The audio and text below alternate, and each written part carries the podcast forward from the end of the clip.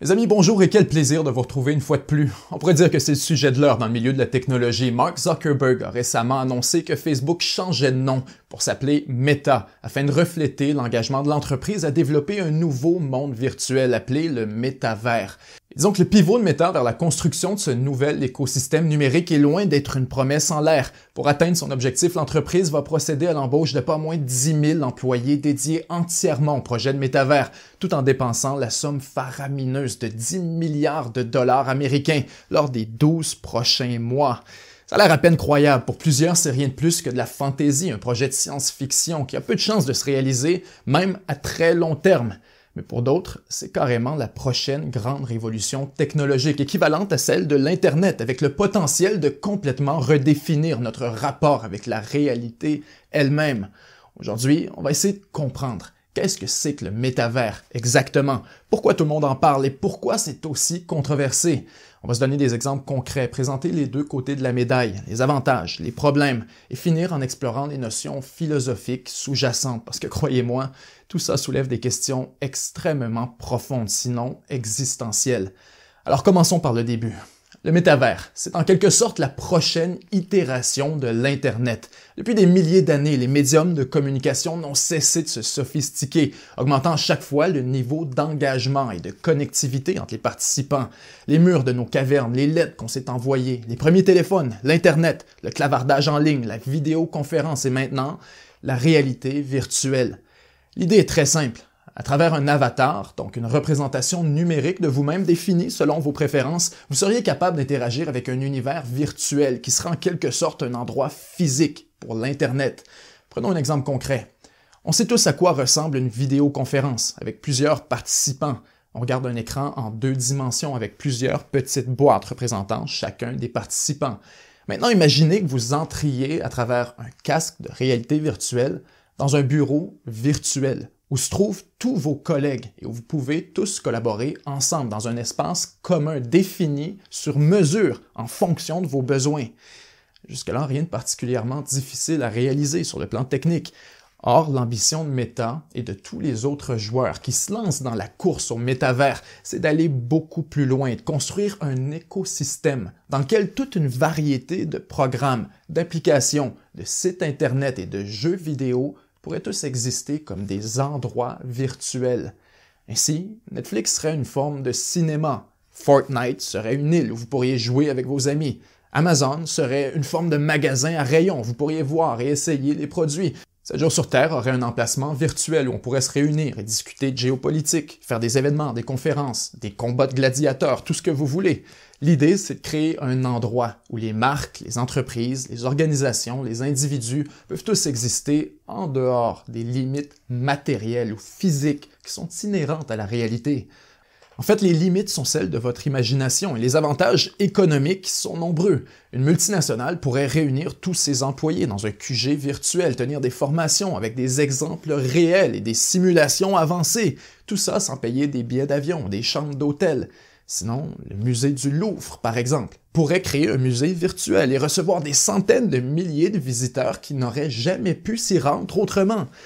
Le métavers, un peu comme l'Internet, ne sera donc pas composé d'une seule entité ou d'un seul site web, mais plutôt d'une variété de lieux virtuels qui seront tous opérés à partir d'un ensemble commun de standards, un peu comme vos programmes fonctionnent tous sur Mac ou Windows, les lieux virtuels du métavers seront tous interconnectés et compatibles avec la totalité de l'écosystème. Sur un ordinateur, on clique sur une icône, une fenêtre s'ouvre et on interagit avec un programme codé pour un écran en deux dimensions. Dans le métavers, on entre dans l'ordinateur à travers la réalité virtuelle et on se déplace d'un programme à l'autre, comme dans une énorme métropole.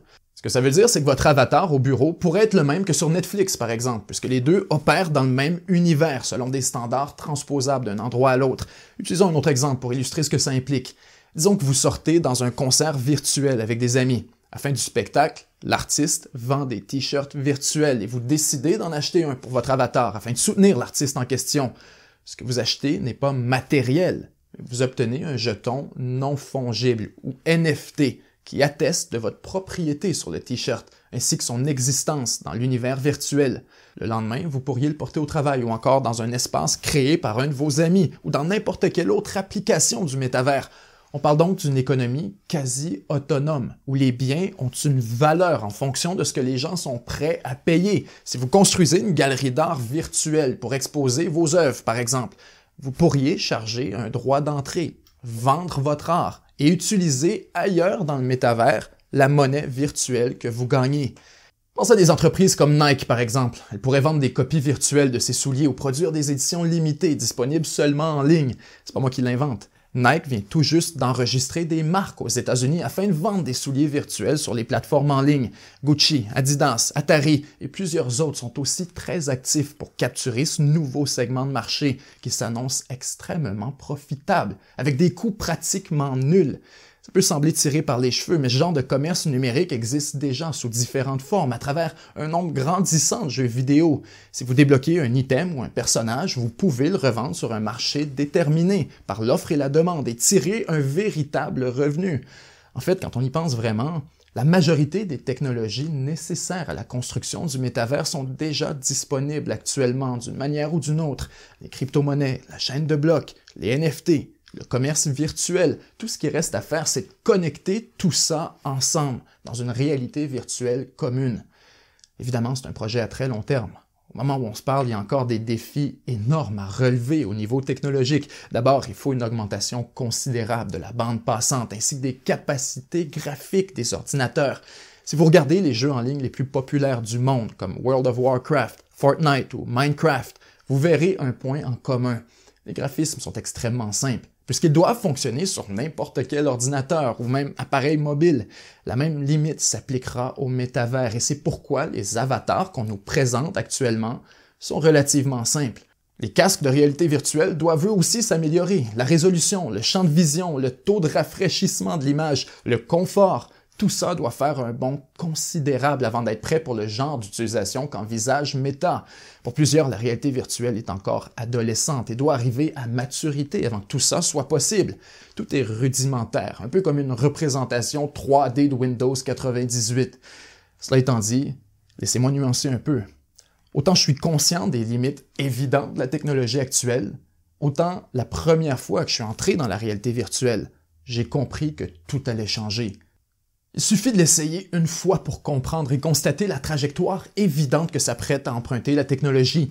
Les casques vont s'alléger, s'amincir, se transformer en lunettes. Rapidement, on arrivera aux interfaces neuronales directes telles que l'envisage Elon Musk à travers Neuralink. J'aimerais vous dire que c'est pour un avenir lointain, mais ce serait vous mentir, puisque la vérité, c'est que la technologie, la réalité virtuelle avance à une vitesse absolument effarante, que les nouveaux développements arrivent à chaque semaine et que l'industrie est en pleine croissance. En 2024, ce sera un marché de 800 milliards de dollars selon Bloomberg. Il n'est pas difficile de comprendre pourquoi. C'est que Meta est loin d'être la seule sur la ligne de départ. Microsoft, Epic Games, Roblox, Tencent, Nvidia et Apple se lancent tous dans l'industrie de la réalité virtuelle, avec l'ambition de se positionner comme leader dans la prochaine révolution numérique, celle du métavers. Les casques de réalité virtuelle avec une résolution de 8K sont déjà disponibles et on sait qu'à partir de 16K, la résolution sera à peu près équivalente à celle de l'œil humain. Les ensembles de retour haptique permettant de ressentir physiquement les objets entre ses mains ou encore la pluie sur sa peau sont de plus en plus avancés et certains spéculent déjà sur les capacités des interfaces neuronales à carrément intercepter les signaux du cerveau afin de contrôler la réalité virtuelle par la pensée. Meta, la compagnie de Mark Zuckerberg, a déjà enregistré plusieurs brevets liés à différentes technologies d'interface neuronale directe. Même chose pour Microsoft et Samsung. On peut donc être pessimiste et dire que la technologie n'est pas prête, que ça n'arrivera pas et que les gens n'en voudraient pas de toute manière. Mais ce serait extrêmement naïf. Ce serait un peu l'équivalent de prétendre durant les années 80 que l'Internet ne décollera jamais puisque les ordinateurs sont trop lents et pas assez puissants. Jamais les gens vont préférer ça à une bibliothèque ou à envoyer une lettre par la poste. On sait aujourd'hui que ce raisonnement est intellectuellement embarrassant, que lorsqu'il est question de grands courants technologiques, il faut prendre énormément d'altitude et regarder les choses sur un horizon de 20, 30 ou 40 ans, en présumant d'une augmentation constante de la cadence du progrès.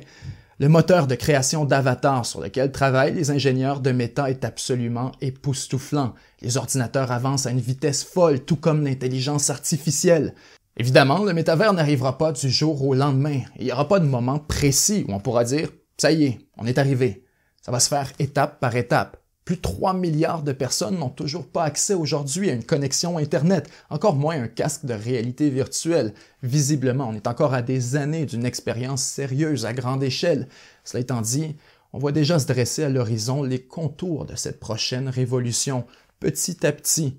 L'économie virtuelle va prendre une place de plus en plus importante. La valeur du marché va augmenter. Chaque étape va être monétisée, ce qui va constamment attirer de nouveaux joueurs. Les gens, et particulièrement les jeunes, vont passer de plus en plus de temps dans le monde virtuel et très progressivement, ils vont se découpler de la réalité de base, comme unité de référence, puisqu'une partie considérable de leur identité sera construite autour de leur avatar et de leur vie virtuelle. La frontière entre les deux mondes va devenir de plus en plus floue à la mesure que la vie professionnelle, l'école, l'université, les activités entre amis, la vie amoureuse et culturelle de plusieurs, tout ça va migrer vers la réalité virtuelle. Et plus cette réalité va être engageante, stimulante, réaliste, plus les gens vont vouloir y rester. Après tout, et ça c'est une question extrêmement philosophique, mais qu'est-ce que la réalité de toute manière? Je dois le confesser, je suis moi-même un amateur de réalité virtuelle et une des choses que je préfère, ce sont les simulateurs de vol, justement parce qu'ils rendent la frontière entre le virtuel et le réel extrêmement floue. Quand je suis plongé en réalité virtuelle dans le cockpit d'un Boeing, avec le bruit des moteurs, les reflets, les rayons de soleil, les messages de la tour de contrôle, les détails minuscules du pare-brise, ma conscience n'est plus dans le monde physique, mais bien dans le monde virtuel. Pour un court instant, mon avatar devient le véhicule de mon esprit et c'est à travers lui que je manipule ma réalité. Ce que j'essaie d'illustrer, c'est que notre corps, nos mains, nos yeux ne sont rien de plus qu'une interface afin d'interagir avec ce que notre esprit perçoit comme étant la réalité. C'est un outil, un instrument pour expérimenter une version de la réalité. Et c'est là que la discussion devient vraiment intéressante. Qu'est-ce qui nous garantit, hors de tout doute, qu'on ne vit pas déjà dans une simulation? Absolument rien. Notre corps pourrait être rien de plus qu'un avatar dans un monde virtuel et on n'aurait aucun moyen de le savoir. Ça paraît tiré par les cheveux, mais c'est en fait une théorie qui gagne de plus en plus de traction au sein de la communauté scientifique, notamment grâce aux travaux du philosophe suédois Nick Bostrom. Le raisonnement est assez simple. Si on présume que le progrès technologique se poursuit à quelque rythme que ce soit, on peut affirmer avec confiance que nos descendants lointains auront accès à une puissance de calcul informatique gigantesque, des milliers, sinon des millions de fois supérieure à ce qu'on connaît aujourd'hui.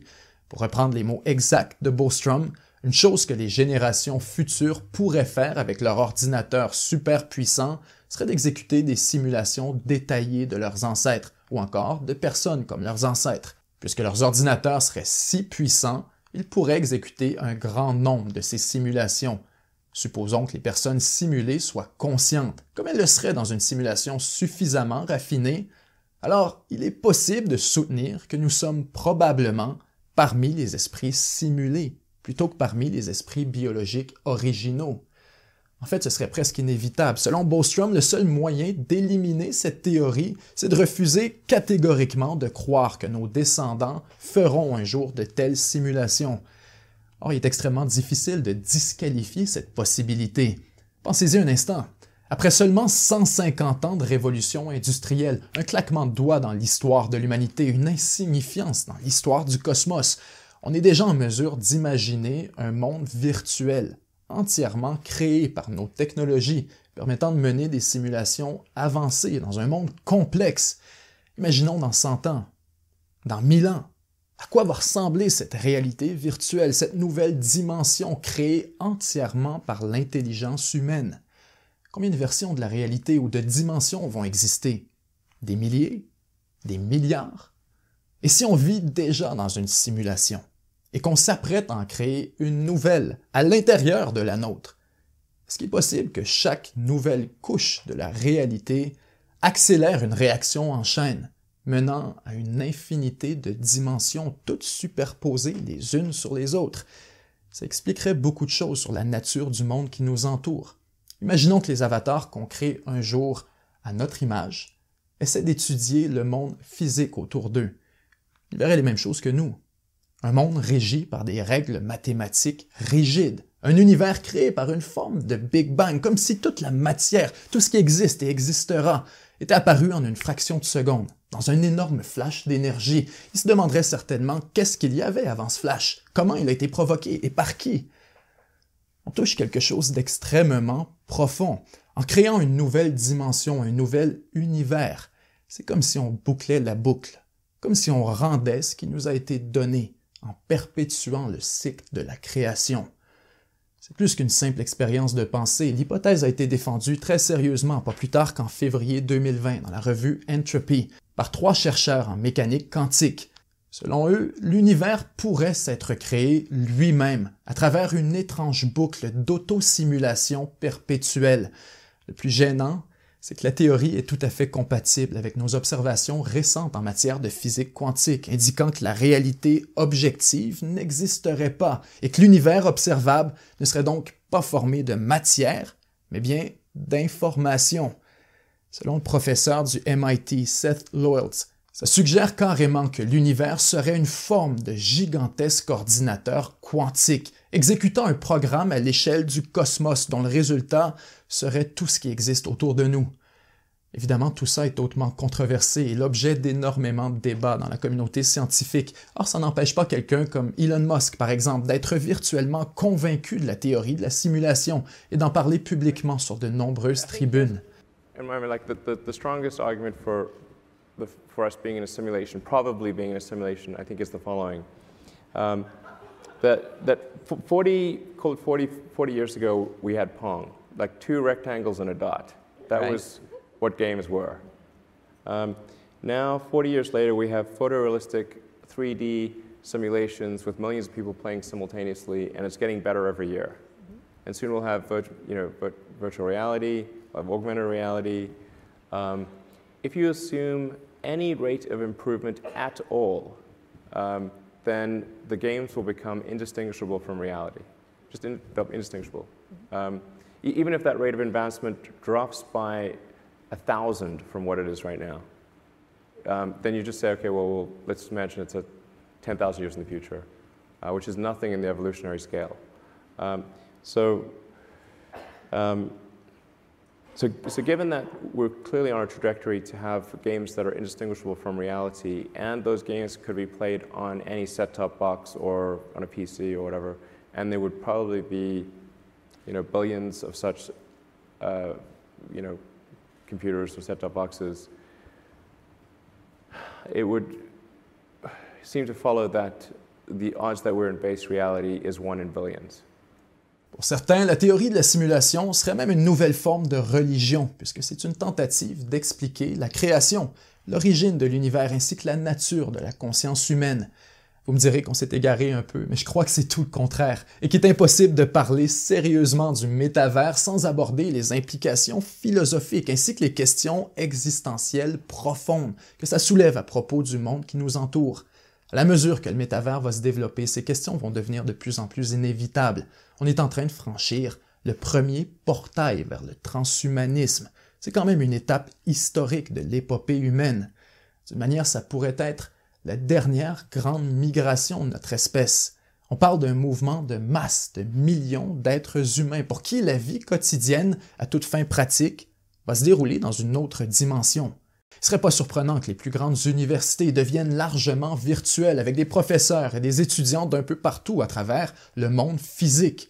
Les écoles du futur permettront d'expérimenter la matière plutôt que de la réciter, les cours d'histoire plongeront les étudiants dans une représentation virtuelle de Rome au pic de sa grandeur ou encore dans les tranchées de la Première Guerre mondiale. Les plus grands concerts, les événements sportifs les plus suivis, les sommets les plus influents vont progressivement se déplacer vers l'espace virtuel. Il y a des incitatifs énormes, autant économiques que logistiques, qui vont propulser cette migration virtuelle. On voit déjà des transactions énormes se réaliser entièrement dans l'espace numérique. Pas plus tard que cette semaine, un investisseur en crypto-monnaie a payé pas moins de 2,4 millions de dollars américains pour une parcelle de terrain virtuel dans le métavers créé par le jeu Decentraland. Les créatifs qui auront les idées ainsi que les codeurs qui sauront transposer ces idées dans le monde numérique seront les millionnaires de demain. Bien sûr, l'écart entre les pays riches et les pays en développement risque de se creuser, mais soyons clairs, c'est loin d'être le plus gros problème à l'horizon. On pourrait évoquer les questions de sécurité, de piratage, de vie privée, mais aussi toute une panoplie de dangers très sérieux en lien avec la gestion de ce nouveau monde virtuel. Qu'est-ce qu'on fait face à un utilisateur toxique? On le bannit, comme pour les réseaux sociaux? Le problème, c'est que bannir quelqu'un serait l'équivalent de le reléguer à une seconde classe de citoyens, presque un retour au Moyen Âge. Si on vous accuse d'un crime dans le monde réel, vous avez le droit de vous défendre à travers un procès juste et équitable. Faudra-t-il un tribunal virtuel?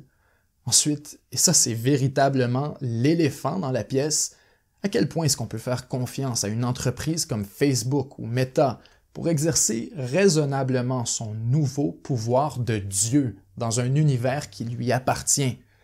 Les antécédents de Meta en matière d'éthique sont rien de moins que méprisables. Est-ce qu'on souhaite vraiment lui donner autant de pouvoir sur l'avenir de l'humanité?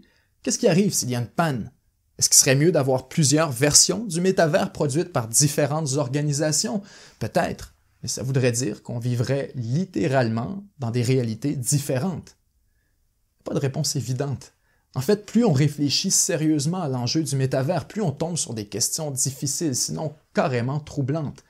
Et c'est un peu la raison pour laquelle il faut qu'on s'en parle. Parce que c'est une révolution qui va transformer la vie de centaines de millions de personnes et possiblement même altérer la trajectoire de l'espèce humaine. Si on continue d'avancer en somnambule vers un monde construit sur mesure par les géants de la technologie pour leurs propres intérêts, alors on achète tous un aller simple vers la dystopie.